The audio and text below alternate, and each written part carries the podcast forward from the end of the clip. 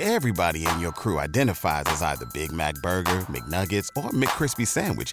But you're the filet fish Sandwich all day. That crispy fish, that savory tartar sauce, that melty cheese, that pillowy bun. Yeah, you get it. Every time. And if you love the filet of fish, right now you can catch two of the classics you love for just $6. Limited time only. Price and participation may vary. Cannot be combined with any other offer. Single item at regular price. Ba da ba ba ba. You're listening to the Archaeology Podcast Network. You're listening to The Archaeology Show. TAS goes behind the headlines to bring you the real stories about archaeology and the history around us. Welcome to the podcast. Hello and welcome to the Archaeology Show, episode 164. On today's show, we talk about restoring ancient inscriptions, potential new British royal burials, and a Stone Age reconstruction. Let's dig a little deeper into the cysts of time.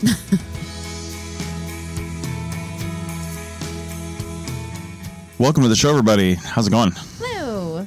So, this is our last recording in beautiful San Luis Obispo, California. It is. I'm very sad to leave. It's gorgeous here. Yeah, it's really nice. But we are going to be heading up towards, well, Reno for a little bit and then up into the Pacific Northwest, which we also both like. Mm-hmm. Yep, with a little stopover in in Mexico along the way. You know, Yeah, you know, as you do. when you're mobile and your work is remote, you can work anywhere you want. So Yeah. we've like we were like, let's go back to Mexico and just work there for a couple weeks. Yeah, so we'll be back there at the end of April, and Mhm. uh, I think we mentioned before when we were in Mexico that, and I really hope we can get our crap together and maybe do some historical stuff in Yeah, Mexico. that'd be really cool. Yeah, there are a few museums down in Cabo San Lucas and some Mhm. cool stuff to see. So Definitely. yeah, If anybody has any any knowledge that we should have before going, let us know. yeah, for sure. All right, well, today's a news episode, and we've got three articles for you. They're pretty much no theme to these; they're all across the board. I don't know. I think archaeotech might be a theme. I mean, it could be actually. At least two of these is very Yeah. um tech focused. So yeah, for sure. So this first one came from Nature Asia, the Nature Asia version, Mhm. and it's called Archaeology: Restoring Ancient Texts Using Artificial Intelligence. This was in the March 10th, 2022 edition of Nature. Cool. So this is all about epigraphy. Do you know what epigraphy is? I do not. It's the study and interpretation of ancient inscriptions. Not like current Oh. inscriptions even, literally ancient, ancient inscriptions. ones. Okay. Uh, Do you know what people who study those things are called? I'm gonna guess they're called epigraphers. Yes, they but So, ep- epigrologers. no, that's not right. So anyway, yeah, epigraphers, that's like a whole thing.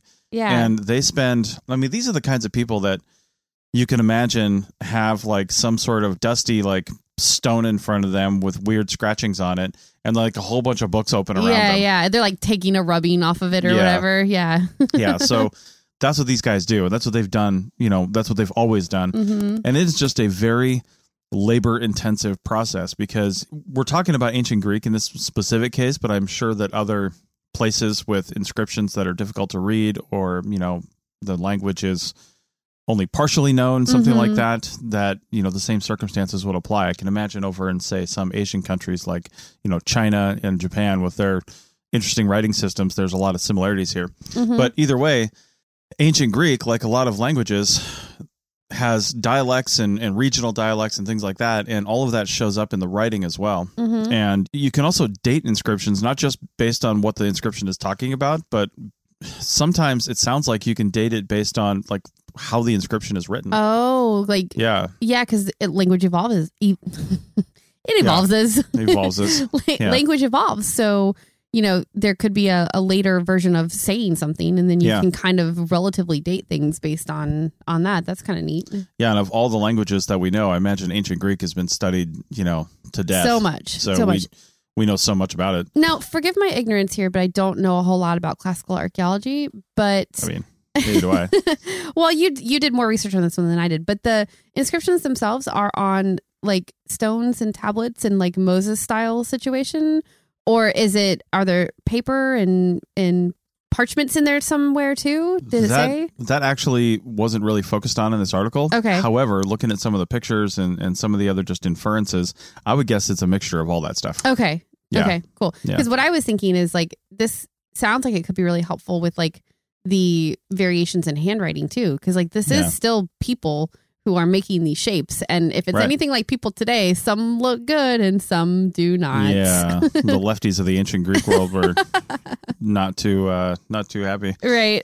so anyway, what these researchers did was they took a data set they called it of ancient Greek inscriptions from something called the Packard Humanities Institute. Mm. Over 178,000 inscriptions are in this data set. So this has just been, you know, inscriptions that have been collected and dropped here, and they're all ancient Greek inscriptions Okay. from different time periods, different regions, you know, all over the ancient Greek world. I imagine that's pretty easy when you're just talking about like a digital version of something, right? Yeah. They can just sort of Yeah. collect a whole pile of them in one place. And that's basically what they have. And they took this data set now, they needed to train their they call it a deep neural network, but to train this and we're going to talk about that in a second, but Mhm. to train that network, they basically had to give it stuff that they they already knew with pretty good certainty Oh, what it sure. was. Yeah, you got to teach yeah. it first. Yeah, you got to say, hmm well, here's all the fragments. We actually know what it says. You Mm-hmm. know, here's what we can tell you based on the fragments that this is what it says. So, getting rid of like fuzzy images and, you know, different things that could be ambiguous and things like that. They ended up with after cleaning this data set, they cleaned out basically 100,000 inscriptions and ended up with 78,608 ancient Greek inscriptions that they fed into this computer and told it Mhm. what it, what it was. hmm So now that they have this deep neural network trained, they were suddenly getting restoration of ancient Greek texts with 72% accuracy. That is so cool. Yeah. That is so, So- cool. That's pretty neat. Now, 72% is still like leaves some room for error, but still. It does, but I wonder if it's kind of like like transcripts on spoken language, right? Mhm. Like you always have to go in and read them and make tweaks and changes because it just can't quite Yeah. transcript it properly. So I wonder if this is kind of a similar thing. Like they can take that 72% and then like correct it up to, you know, closer to 100%. percent Mhm. But they get this basis to start with, which is really cool. Yeah. The program can also predict the inscription's region and date with some accuracy as well, which is also really cool. So loo- looking at those dialects and I'm not really sure how it predicts date to be honest. I think like we said, It's it like was it was language evolution kind of thing, but Yeah. also, you know, regional dialects Yeah. and these terms are only used here maybe a, yeah. in They- this time frame. They probably have a whole like relative dating thing where all these different things slot in in different time periods. Right, right. So now it's called Ithaca because there's a whole thing about there's a Greek island called Ithaca, basically, Mm-hmm. and this has to do with the the Greek hero Odysseus. Oh, right. and okay. at yeah. some point, he was trained on the ancient Greek language in the Mediterranean world at some point because of something, and because he was trained and it had to do with this island of Ithaca, they called They the whole called it system Ithaca. Ithaca. Yeah, so You know what? That was a great explanation. I bet people who've actually read Odysseus more recently than I have. I mean, I'm going off just the paper. So now that they have this program and they're continuing to add data to it, it's continuing to learn and do better at basically, you know, transcribing these things.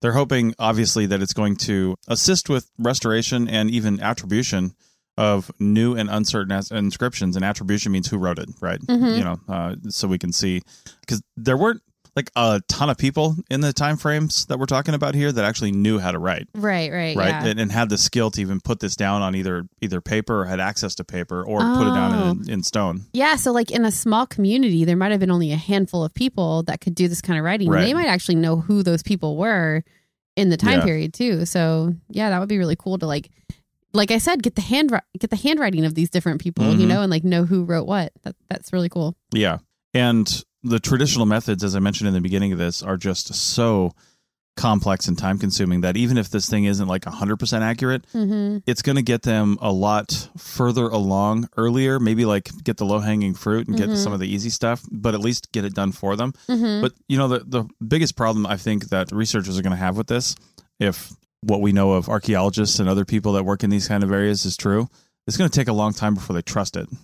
Yeah, probably. I mean, they'll definitely be doing a lot of checking of anything that the computer spits out. And I don't know, though. I feel like they might get to a point where they trust it pretty quickly. And then hopefully, when things are wrong, I would Mhm. I would imagine it would be glaringly obvious when something is wrong to a researcher because it just doesn't fit, you know. Yeah.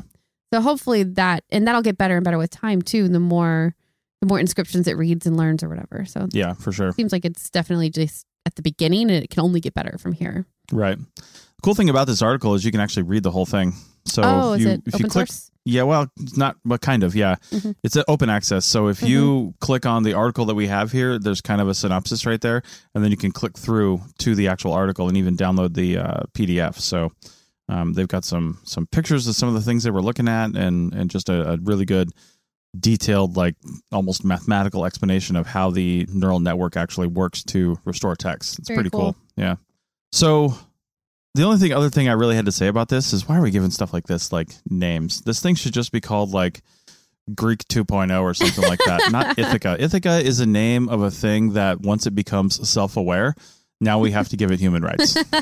Skynet, like hashtag Skynet. I don't know. I think being a little bit more creative with the naming is kind of fun. And at least it's a place name and not a person, you know? That's true, but it, can quickly become like a name of a thing, you Yeah. know, that we attribute as like Well, a person. Do you have an objection to giving cars names? Because they uh, all have names, and a lot of them have place names as their names. But those are all named the same thing. Like you have a whole bunch of Hyundai Elantras. it's not Hyundai Sophia. You know, like that's not, you know, and, and we've got Hyundai George and Hyundai, you no, know. because those are names. I'm talking about places. Like lots of cars are place names. Well, that's true. That's true. But this is like one thing and it's got the potential to really get smart. Mm-hmm. And now it has a name and it's going to have an apartment just next year. You're just scared because you're a child of the '80s. in like three years it's going to have a driver's license we don't know where this thing is going to go when it starts drinking who knows oh my god, what the inscriptions are going to do you're super ridiculous. and this is greece so those it'll be drinking at a pretty young age i gotta Mhm. say because Yep. they're they're way more aware uh huh. anyway i have some one of my last notes i really should have moved this up but i'm going to mention it now anyway is that the location the original location of the inscription and the ac and the dating was actually pretty accurate 71% accuracy on original location for the Mm. inscription probably came from and then dated to less than 30 years from the date ranges proposed by historians Oh, that's cool. Yeah. yeah. So, like you said, it's it's pretty good now, and it's only going to get better, right? So Yeah. it's Yeah. learning and improving. Yeah. So that's pretty cool. We'll see what that brings in the future. Because, I mean, if you look at figure one in the paper, for example, you can see where the actual text is and, and what was inferred. And the actual text that's actually existing and readable, it's, it, I mean, I'm just making a guess here, but it looks like only about maybe 40% of this thing is real. The rest of it is inferred by the other 40%. Oh, okay. So they've got like a sentence breaking down the middle, and they're kind of filling in Oh, they've got the it breaking all over the place. Yeah. Imagine you took a rectangular piece of stone, you smashed it with a sledgehammer, you took Uh-huh. 60% of it randomly and threw it in the trash. Yeah. what did totally. that 60% say? Right. Right. You know, so But yeah, you could put that together Yeah. if you know enough about the language Well, and yeah. and as long as it's not fiction, as long as they're not writing stories here, a lot of times inscriptions were, you know, tabulations of accounts and, Mhm. you know, uh, re- recounts or of uh, battles and stuff like that. There's other corresponding data, and we we typically will probably know how these things were written in, a, in a Mhm. certain style. So, inferring what the rest of it says, you know, actually that's where the and I think the the accuracy of seventy plus percentage, I mean, might not be able to get more accurate than that. We Yeah. might just have to say, listen, we think with this much certainty this is what it says, even if it's a computer, because we can't actually know what it said. yeah, it's Yeah. the pieces are missing. So you Yeah. yeah. there's no way to know. So, That's really cool though. all right. Well, the other thing there's no way to know is whether or not a certain burial in England is actually a king or not.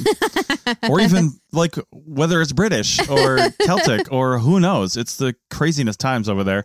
And we're going to talk about that on the other side of the break. Back in a minute. Pulling up to Mickey D's just for drinks? Oh, yeah, that's me. Nothing extra, just perfection and a straw. Coming in hot for the coldest cups on the block. Because there are drinks, then there are drinks from McDonald's. Mix things up with any size lemonade or sweet tea for $1.49. Perfect with our classic fries. Price and participation may vary, cannot be combined with any other offer. Ba da ba ba ba. Welcome back to episode 164 of the Archaeology Show. And this next article is a little frustrating. so, the, I mean, from Heritage Daily, I just picked that one because it's like everywhere. Yeah. Uh, but a lot of sources covered this. The Independent in the UK, uh, Mhm. which, to be honest, a lot of these articles seem to have quoted the Independent and not the original study. Yeah. The Heritage Daily one kind of typifies what the what the headline is, and its new study identifies the likely burials of up to six- 65 British kings. Now, Mhm. there's a lot wrong with that statement. Yes. Yeah. What this is, and, and first off, let me let me get back to this. This says that it's a new study published in the Journal of the Royal Society of Antiquaries of Ireland, and I can't find this article anywhere. I wonder if it's like a paper only kind of thing. Like they still like Probably, print a journal and send it out, and the only way you can get your Yeah, hands but- on it is in print. but a lot of paper journals they at least list what's in the journal on their website. They do. And the current journal listed on this website for the Journal of the Royal Society of Antiquaries of Ireland, which is a mouthful, the current journal is listed as 2019. Oh, Now, so they haven't updated their website since 2019. Well, they haven't updated that page since 2019. You know So- what? That totally makes sense. They get their paper Yeah. like version out to all their members and like get around to the website Right. later. I mean, this journal's been around, I think, since like, I was looking at their website since like 1849. Mm. They've published every year since then. And I'm like, yeah, that makes sense. They're like, listen, you'll get a paper copy. It's probably like an ancient Greek inscription on a tablet. And, and you know, that's how they've Yeah. always done it. yeah.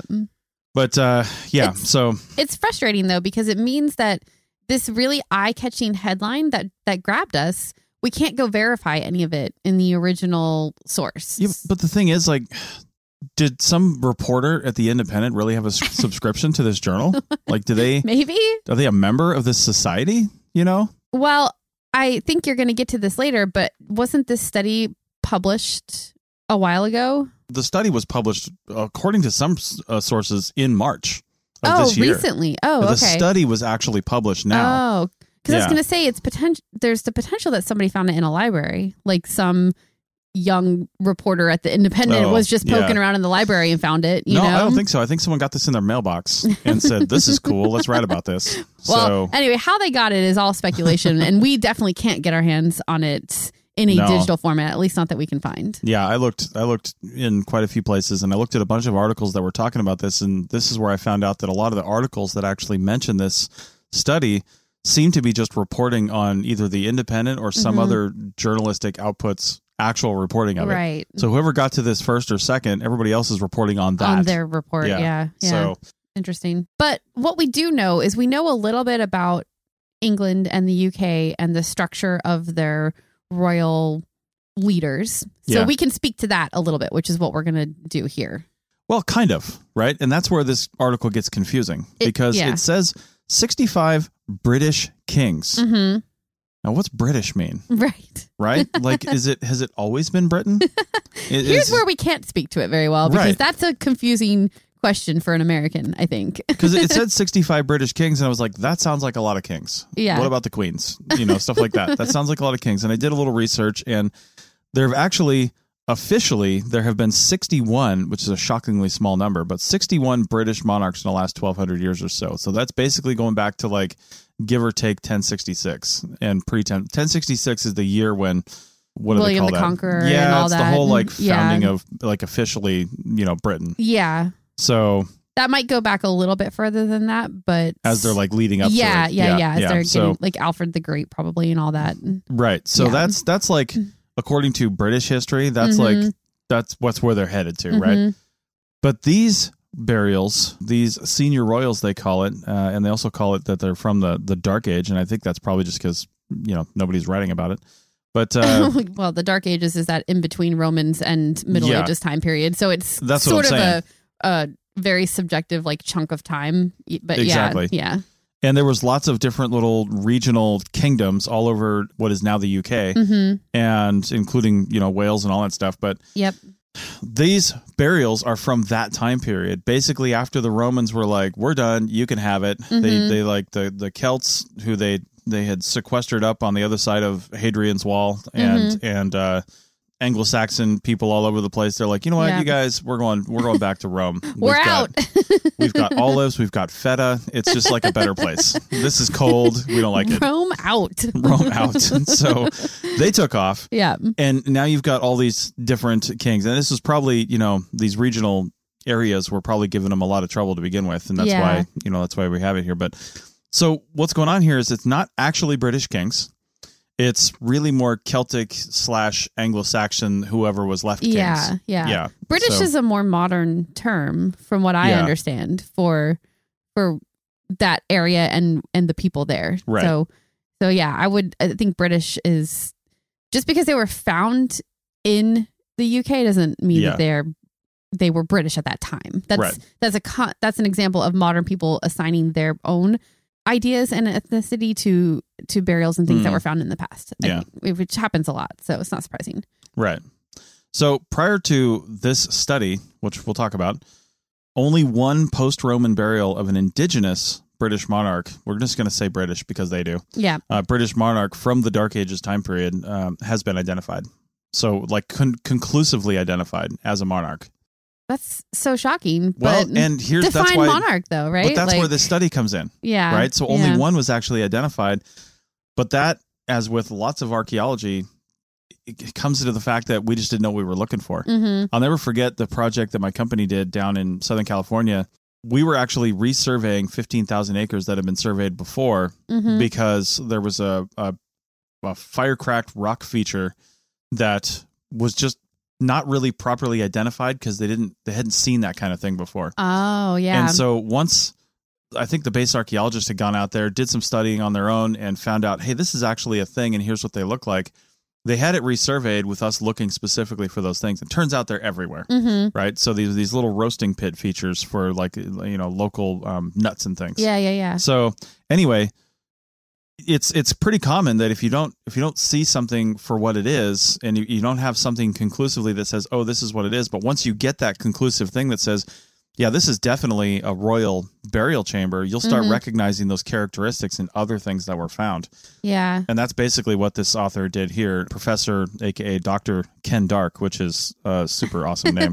So, So basically he he went back to burials that were found over a period of several decades yeah, that were not identified as royal burials. They were just burials. we knew they were burials. We knew they were burials Yeah. and he looked at those characteristics of those burials and said, "Okay, based on this one, what it looks like, what was with it, it was probably a royal." Is is that Yeah. basically the gist of the study? Yeah, and I- get the impression he's uh I don't know, he's either Irish or associated with Ireland in some way or just Mhm. studies there because he had compared these sites with similar royal burials from similar time periods in Ireland that they know they're royal Mm, burials. okay. So looking at those and and just looking at the characteristics of these things, they've kind of started concluding that, you know, these are also likely royal burials. Okay. Yeah. It is an interesting approach to doing this kind of work because obviously, you know, a hundred years ago, plenty of burials were being discovered as people Mhm. were building things and building roads and structures and whatever, but they didn't know how to necessarily interpret them, not having the body of work that we have now for Yeah. comparative reasons. So The body of course. yeah. So Yeah. so given that, it it's actually kind of a cool idea to sort of go back and reassess what is a royal burial and what is not. right. I think where our problem comes in is like calling them British number 1. Come on Yeah. media, get it right. Yeah. Like these were the the tribal groups that occupied the land that is currently Britain, England, Scotland, whatever. But- well, you get that kind of stuff all the time, though. With like with Piltdown Man, Piltdown Man Oh. was supposed to be, you know, thousands and thousands of years old, and it's like the first Britain. Yeah. It wasn't even remotely British back then, but mm. because they're- Right, but but we say the first American, Yeah. and America's only been around for 400 years as a concept. That's a good point. You know? Yeah, yeah, So these guys are going to say British kings, even though they weren't technically British kings. yeah. They're just on Well- British soil. And like the word Britain comes from somewhere. So there were people that probably do Yeah, call themselves Britons back at that time. So anyway, Yeah. the whole like network of different groups coming together to make the country of, of the UK as we Mhm. know it now is is kind of complicated and a little confusing for somebody who didn't like grow up with that history. Yep.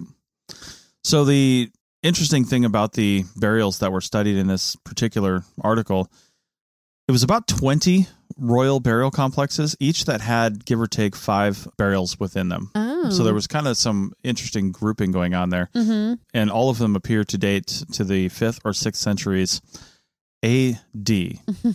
Now that's what it says, Mhm. and we'll say CE. However, one of our uh, APN podcast members over in our members only Slack team, if you want to have discussions about these podcasts with very smart people, and and us, we're not included in the very smart people part, but if you want to have discussions about these things, you know, become a member of the APN. It's eight bucks a month or less if you do it yearly, and you can be part of our Slack team where you can talk about these. But one of our members had you know, kind of took us to task over the saying CE instead of like AD and and BCE instead of BC. It's still based a, a single religion's idea of what time is and how calendars work, and I understand that. You know, you're not you're not really taking that away. And we did say that in the episode. we did too. say that. We did Mhm. say that. Yeah. But we also don't have like a better way to do the dating right now. Yeah. You know, and I actually mentioned in the episode, and I, I looked this up. Uh, I was like, Star Trek got it right with doing star dates, but star dates, I didn't realize. First off, how you do a star date changes depending on what series you're talking about of Star Trek, Uh huh. and it's all still based on calendar dates. Yeah. I just didn't realize. I thought it would have a further back starting point. I was like, no. let's make it, you know, be more encompassing the whole universe and call it. Uh, let's call the zero time like when carbon was first formed in the in the early universe. Let's call that zero, and then from there we go forward. hmm So we'd have to have something denotes big numbers because you know I don't want to write out the date of fourteen billion six hundred five million point five. You know that would be stupid. Yeah, time's weird, and it's Yeah. hard to talk about it without referencing human stuff. And Yeah, I Yeah. mean, it, it- do we do we just go back to the beginning of this universe or like all potential universes? I mean, come on, Like, where does time start? Time is universal. All right, so another couple cool things about these burials that some common characteristics that they have. They were largely well, they had like a rectangular or square, so you know, variable ditched enclosure, so like a ditch around them, Mhm. and then they also some had entry gates and access causeways protected by fences or palisades. So Oh. clearly uh-huh. not like your average peasant buried in one of these things. right, they put some work into Yeah. those for sure. And there were five together, as in In like one burial complex. In, like, one burial- I don't know why that grouping. I don't know what that why that's significant at all. yeah, that is Yeah. interesting. I wonder if they. I would love to see the original article so we could know if those five graves Yeah. represent five rulers one after another. You know, so it's a couple generations, Right. or is it fi- maybe five people who died around the same time, but they Well, were all it- important? You know, like Yeah, and the article says up to five as well. hmm, So none of them had more than five apparently. okay, These complexes, but there's varying numbers. If you, we could Mhm. find the actual article, there's probably a data set. And apparently, there's 11 other burial con- complexes that are under consideration now that this information is coming out. And it's Mhm. like, oh, okay, so this is what this could be. Let's reanalyze a bunch of stuff. Yeah. You So- know, though, I'm still like, what does it matter? Because knowing what we know about the burial, it, they were rectangular, square ditch, entry gates. Like these were clearly people of importance for this time period Right. because you would only have a burial that looked like that if it was somebody important. Why do we have to put the word royal in front of it? Like, why does that matter? Well, because It's somebody of importance. That's good enough. You know, a leader in the community. but people of importance in this country were all royals. I mean, the monarchy dates is is deep in England. hmm It's deep. Of course it is. Yeah. So it's so by by putting that in the headline, you perk people's ears because they Oh, love yeah. the monarchy. Oh yeah, obviously. Like that's definitely Yeah. a way to grab people's attention. I'm just Yeah. I'm just not sure like it matters from a from a research perspective Sure. whether they were considered royal or just the leader of the community or whatever. And we already knew that they were important. So I'm not really sure what this study says except that hey, these people that we already knew were important, they're still important and maybe they were royal, but who knows? Yeah. Like that's sort of where I'm at about it. Hmm. Well, I mean, it does go back to you know if we can start identifying who these people are. I mean, everybody's always interested in genealogy. I mean, hell, Hmm. What- we're that's a cool point. we're paying forty dollars a month for genealog- genealogical software Oh we're my not god, even using. I am so going to cancel that. I keep forgetting. now you've reminded me But- on air. I've got to cancel it. Please, we need someone to comment and actually give us negative iTunes reviews for every month that Rachel doesn't cancel. Oh, I'm going to cancel it. I Or love, use it. Well, I love ancestry.com. That's what we're talking about if we haven't said it already, but it's just I don't have time to do it and I I, Yeah. I need to just get rid of it. so anyway, everybody loves genealogy and finding out your past, including countries and Yeah. nations. And so even if it dates pre the founding of what we know as England today, it would still be pretty cool to know, you know, who the rulers of different regions were cool, and really yeah. fill in that picture. Yeah. And you know, we can't and we'll never be able to fill in the picture of the you know, the individual names of the people who really lived, the peasants that lived. Mhm. Now we can using archaeology determine how they lived in a lot Yeah. of cases, what they were eating, you know, how they were how they lived on the landscape, how they interact with the landscape. Mm-hmm. You know, we really don't know how kings interact with the landscape because they probably had people doing stuff for them, Right. you know. But uh but understanding who these people were helps just paint that picture a little more. Yeah, So, that's definitely true. And Yeah. I, I think that that part is very important for sure. I think I'm just taking umbrage with the word royal and I can't get over that. So I'm going to stop now. well, they took it a step further. Uh-huh. In this article. Oh, God, this is even worse. and, I, and I don't even know if this. I, I would be willing to bet this wasn't mentioned in the article. I, I don't know because we can't find it. this but sounds like a news sounds like person media. taking a taking a leap. so, given the locations of where some of these burials are and the time periods with which some of these burials were thought to have existed in, there's been a correlation made to King Arthur, and I am not even certain. Uh, from my just knowledge and not even looking this up, if King Arthur was even a real person, I'm not sure if it's based on But, a real a real yeah, there's a person. lot of there might mythology. be yeah, there's a lot of mythology obviously. There Yeah. there could be some threads of reality in there somewhere. And I'm sure there are a lot of these legends and things like, you know, you could even go back to say, you know, like the legend of Robin Hood. I mean, that really is based in some kind of, you know, tale of somebody doing Yeah. something, but it's been inflamed in, you know, popular media. But Yeah. anyway, so you know, there's there's connections in some of the articles you might read that, hey, maybe one of these burials is King Arthur, Right. you know, because they're kings and he lived at this time in this place. Right. So and you know, if King Arthur was a real person, there's nothing saying one of these isn't King Arthur, but I don't know if there's any way we'll be able to tell. It's definitely a leap to say that. Yeah. It's just another headline grabbing thing to start talking about King Arthur, I think. So, yeah, for sure. yeah. So, all right. Well, we are going to go from here and all these decrepit kings that we don't know what they look like to a Stone Age woman, and we kind of know what she looks like. Or at least we tried to. Yeah, let's talk about that on the other side of the break. Welcome back to segment three of the Archaeology Show, episode 164, and we are going to bust this one out. Oh my God, that's so bad. it's not even a bust. You're the worst. I didn't expect that at all. You keep those really close to your chest so that you get a natural reaction out of me. so, the reason you said bust is because this is a reconstruction of a full human. But the picture I'm looking at is just the top, That's true. Yeah. Yeah. just the head and neck and shoulders. Yeah. So the title of this article is This Beautiful Reconstruction of a Stone Age Woman Feels Almost Like Time Travel. AKA, Very so buzzy.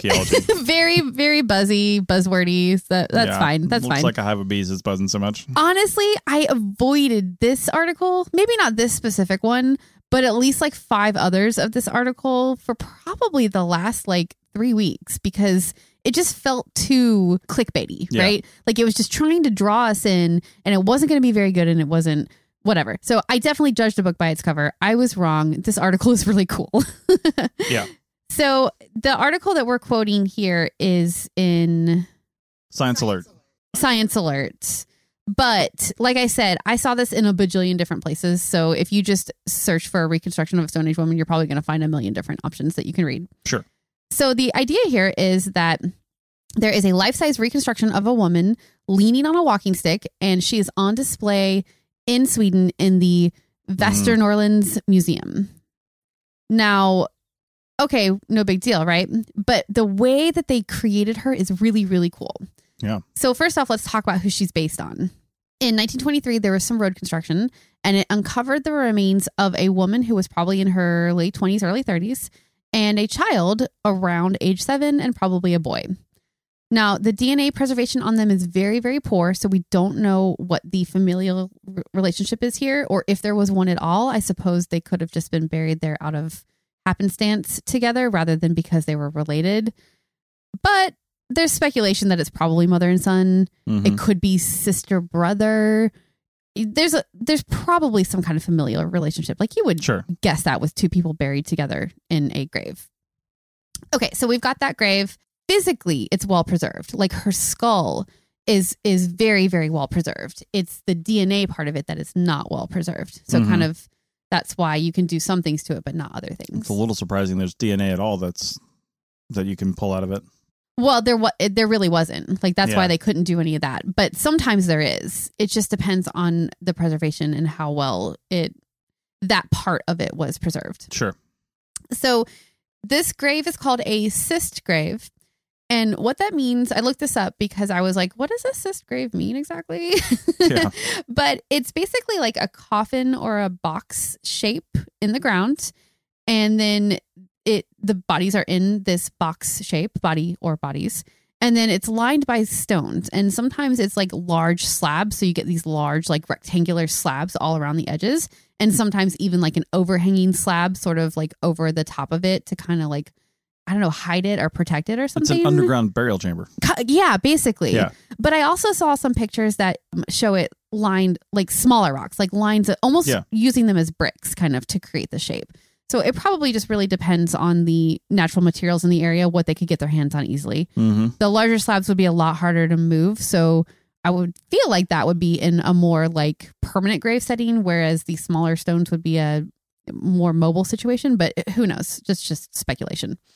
Yeah. No, the article says the the woman was about four feet eleven inches tall, which is pretty short, Yes. uh, and buried around four thousand years ago. Yeah, yeah. Yeah. She was And- short even for that time period. So yeah. Here's the thing I don't get. She seems overall. They said she seems overall healthy with no ing- injuries or malnourishment. Yet she's leaning on a cane in the reconstruction. Why is that? I don't think it was a cane so much as like a walking stick. Like they Yeah. wanted to show her in motion. So like Yeah. it's like she's like about to take a step kind of. That's why she's got Uh, the okay. yeah.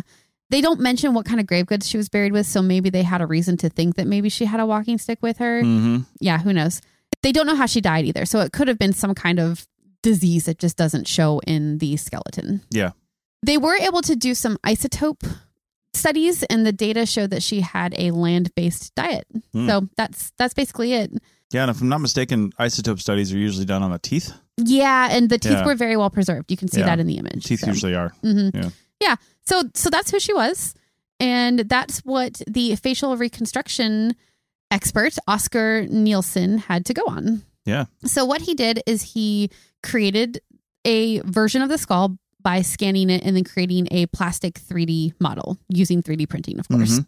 It's kind of amazing what 3D printing can do these days. Oh yeah.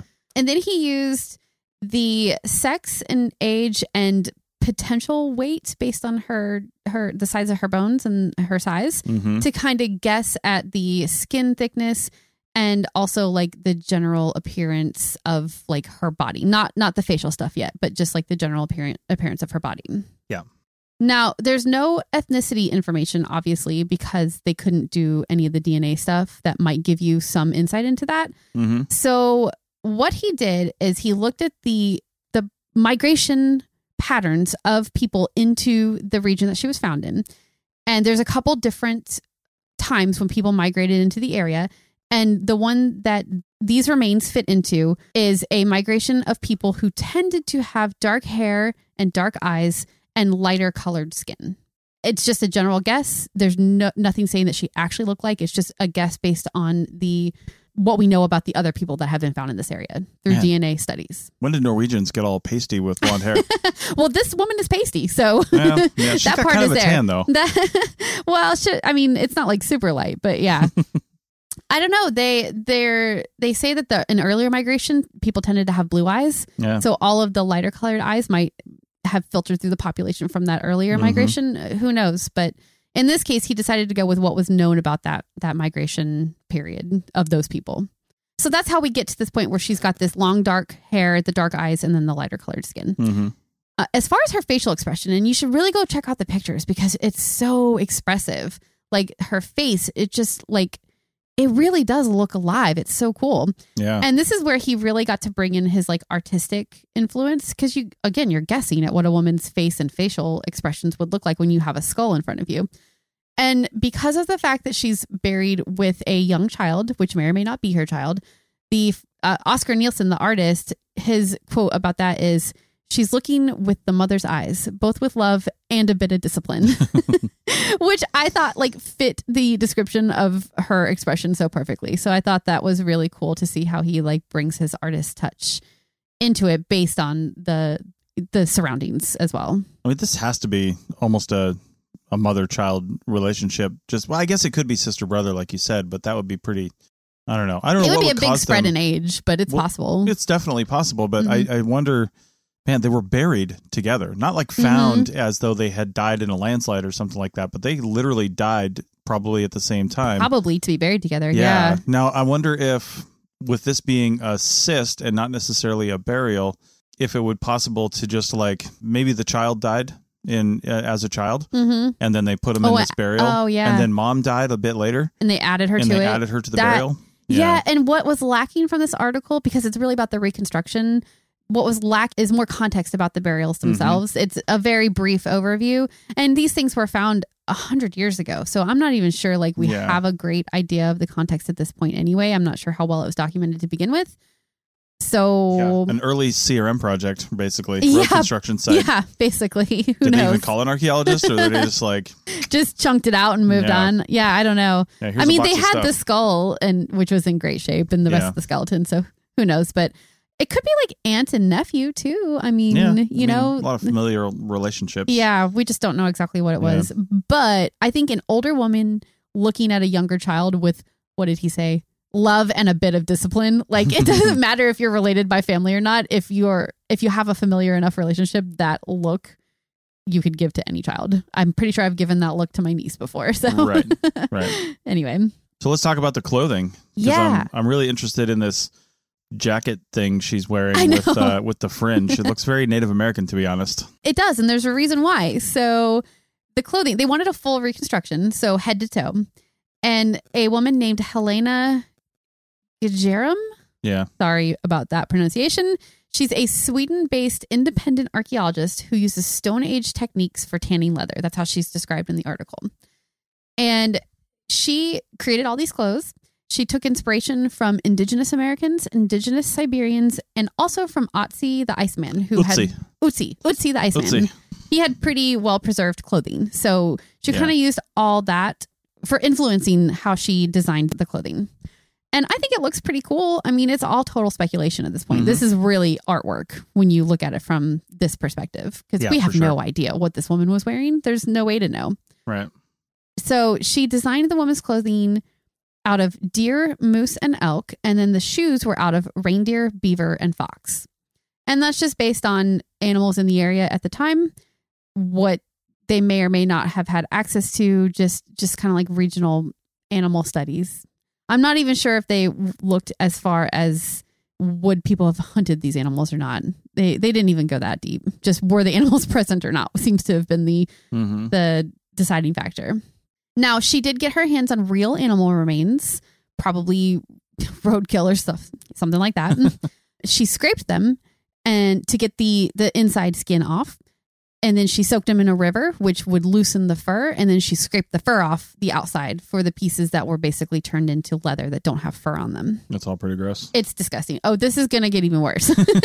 so the next step to basically turn this into leather is to slather on a solution made of moose brain, Brain brain from a moose. from a moose, Yeah, which they had there apparently.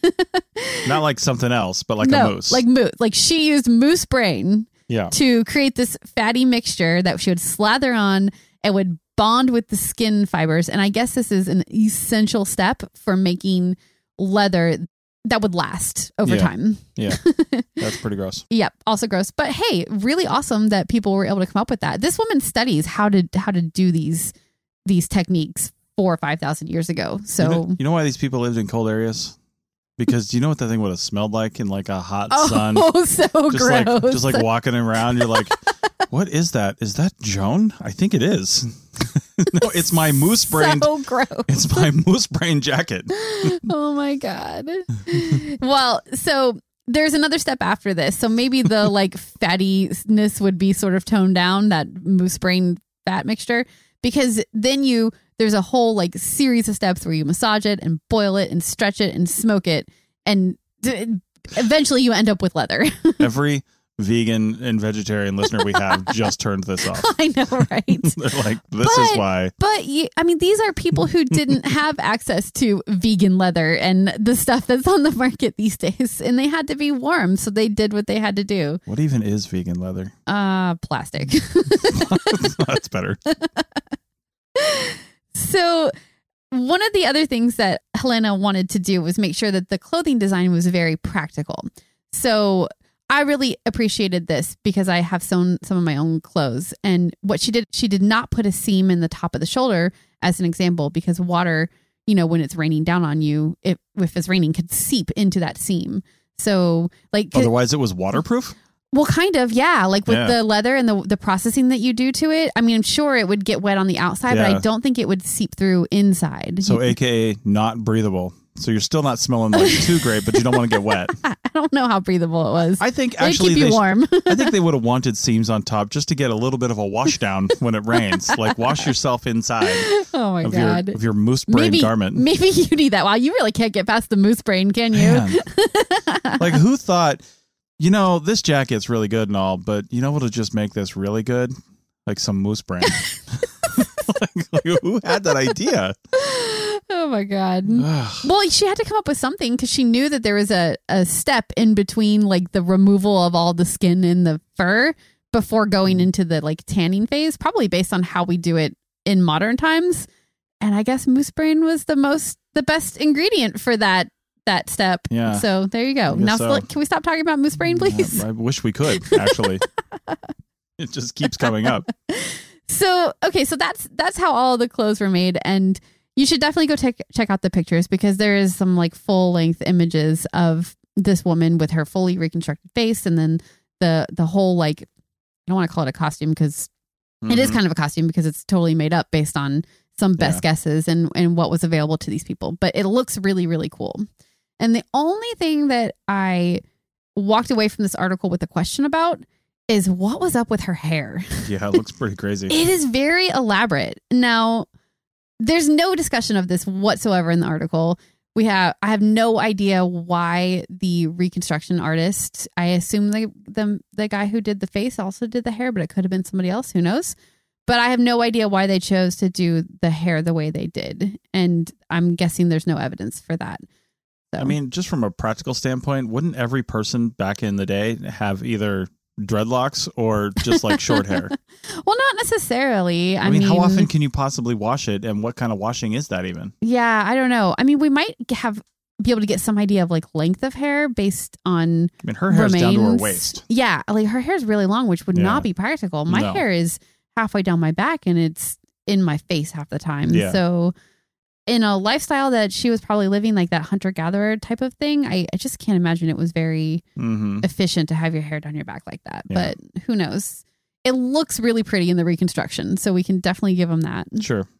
Yeah, so that's that's it. That's how they made her. That's that's where the inspiration came from, and she's on display in Sweden, so you can go check it out if you happen to be in that area. It sounds Yeah. like a pretty cool museum display going on there, or museum exhibit. Cool. All right. Well, that's it for this episode. However, we just had a lot of fun a few days ago. I'm saying this knowing that it's actually a few days from now for us. But uh, we just had episode two of our live show Yeah, that we're running on a and it will platform. definitely be fun. I'm sure it'll be awesome. Uh, we had guest, uh, and I'm sure he was great, uh, Andrew Kinkella. it he will be great. yeah, he is a co-host of the CRM Archaeology podcast. He's a professor at I think it's Moorpark College in uh, Southern California, and he teaches archaeology. He al- he also has a YouTube page which we will uh, link to on on the recording. So if you missed that live show. You can catch it if you're a member of the Archaeology Podcast Network. Go over to archpodnet.com slash members to see that. If you're already a member, just click on the members page. It's got a little lock on it in the in the navigation title. You can click on that, go to the live events page, and then it'll have you log in, obviously, and you can watch the uh, replay of that anytime you want. Yeah. And we've got other live shows on there and more coming. So this is every two weeks. If you're not a member and don't plan on becoming a member, that's fine. You can still participate. Join in with the live recordings. It's every other Wednesday. So if you're listening to this in real time in the end of March, the next one will be coming up in like the second week of April hmm the first full week in April, I should say, because I think Friday is April Fool's Day, April 1st. So, anyway, every other Wednesday, 4 p.m. Pacific, 7 p.m. Eastern time. And sorry for everybody in the UK, but, you know, like we have jobs and stuff too, and we just couldn't do this on the weekends and we can't do it in the mornings. We'll so, we'll experiment with times in the future if we get yeah. but you know give us feedback if you really want to do this but you can't because the time just doesn't work for you we want to hear that so that we can make sure that we're I mean, making this work for everybody you can also just become a member and Oh, just like yeah. watch Well, it. just- but it is fun to be there live because we interact really with fun the audience. Yeah you can ask questions and do stuff like that mm. We actually on this last one, episode two, I'm, I'm excited to see how this went because on our first one, we have a game show that we do, and the winner in the comments, like the the audience participant who answers first correctly, has a chance to come back and participate on screen in the following week. hmm So that's pretty cool. And we're going to do that this time around. So it'll be Rachel and the guest uh, that we have, Andrew, and then our winner from last time, Amy, will all be participating in this game show. If she can make it, I think I remember seeing she couldn't, but we'll we'll I don't know if she her. signed up for it. Oh, she. So- oh, great. Okay, yeah. perfect. So we'll see. See you then, Amy. I know, right? so anyway, we'll see you in the past because it's Oh, already happened. Oh man, but It's- Amy may have won again. So, you know, she's a. she can't win. Well, because she's participating. Oh, yeah, that's right. Yeah. She is participating. How are we going to do that? I don't know. know. Well, Yeah, we we'll have see. somebody else has to win. yeah, somebody else has to win. So, okay. Yeah. So, anyway, check that out. You can find all of our live events at kulturomedia.com. That's with a K, K U L T U R O media.com. And then right in the middle of that page, there's only three links on there, is our, uh, our live events. So, go Mhm. there. You'll click on another link after you read some information about it, and that's where you sign up. Mhm. So, if you see this on Facebook, Facebook doesn't actually display the link very well. And if you hit, I'm going to this event, that actually is not signing up for it. Um, it's free to sign up, but you have to sign up to get the access to the to get the platform and to see it. Yeah. Yeah. Yep. And maybe in the future we'll be running these concurrently on Facebook Live, but we're just not there yet. Yep. So, um, but we do we do want to do that, but we just we just can't. So anyway, that's it for this week. We will be back next week with I don't even know what, and uh, I'm sure it'll be fascinating. yeah, though. it'll be great. Yeah, it'll be awesome. so we'll be doing that. And with that, we'll see you guys next time. Bye.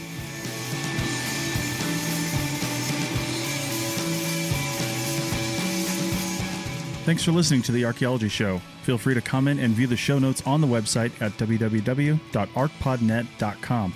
Find us on Facebook, Instagram, and Twitter at ArchPodNet. Music for this show is called I Wish You Would Look from the band Sea Hero. Again, thanks for listening and have an awesome day.